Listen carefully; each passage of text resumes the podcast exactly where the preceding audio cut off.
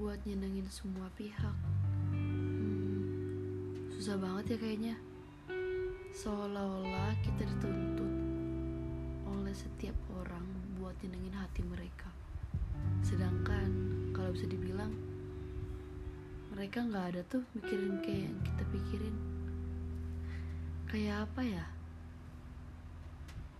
Kayak harus ngebelah diri buat mereka gitu.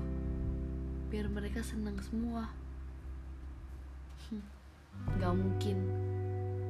Bahkan Tuhan aja dibenci sama setan. Apalagi kita Manusia. Gak mungkin bisa nyenengin semua pihak. Kamu tuh harusnya kayak gini. Kok kamu gak ada sih saat aku kayak gini?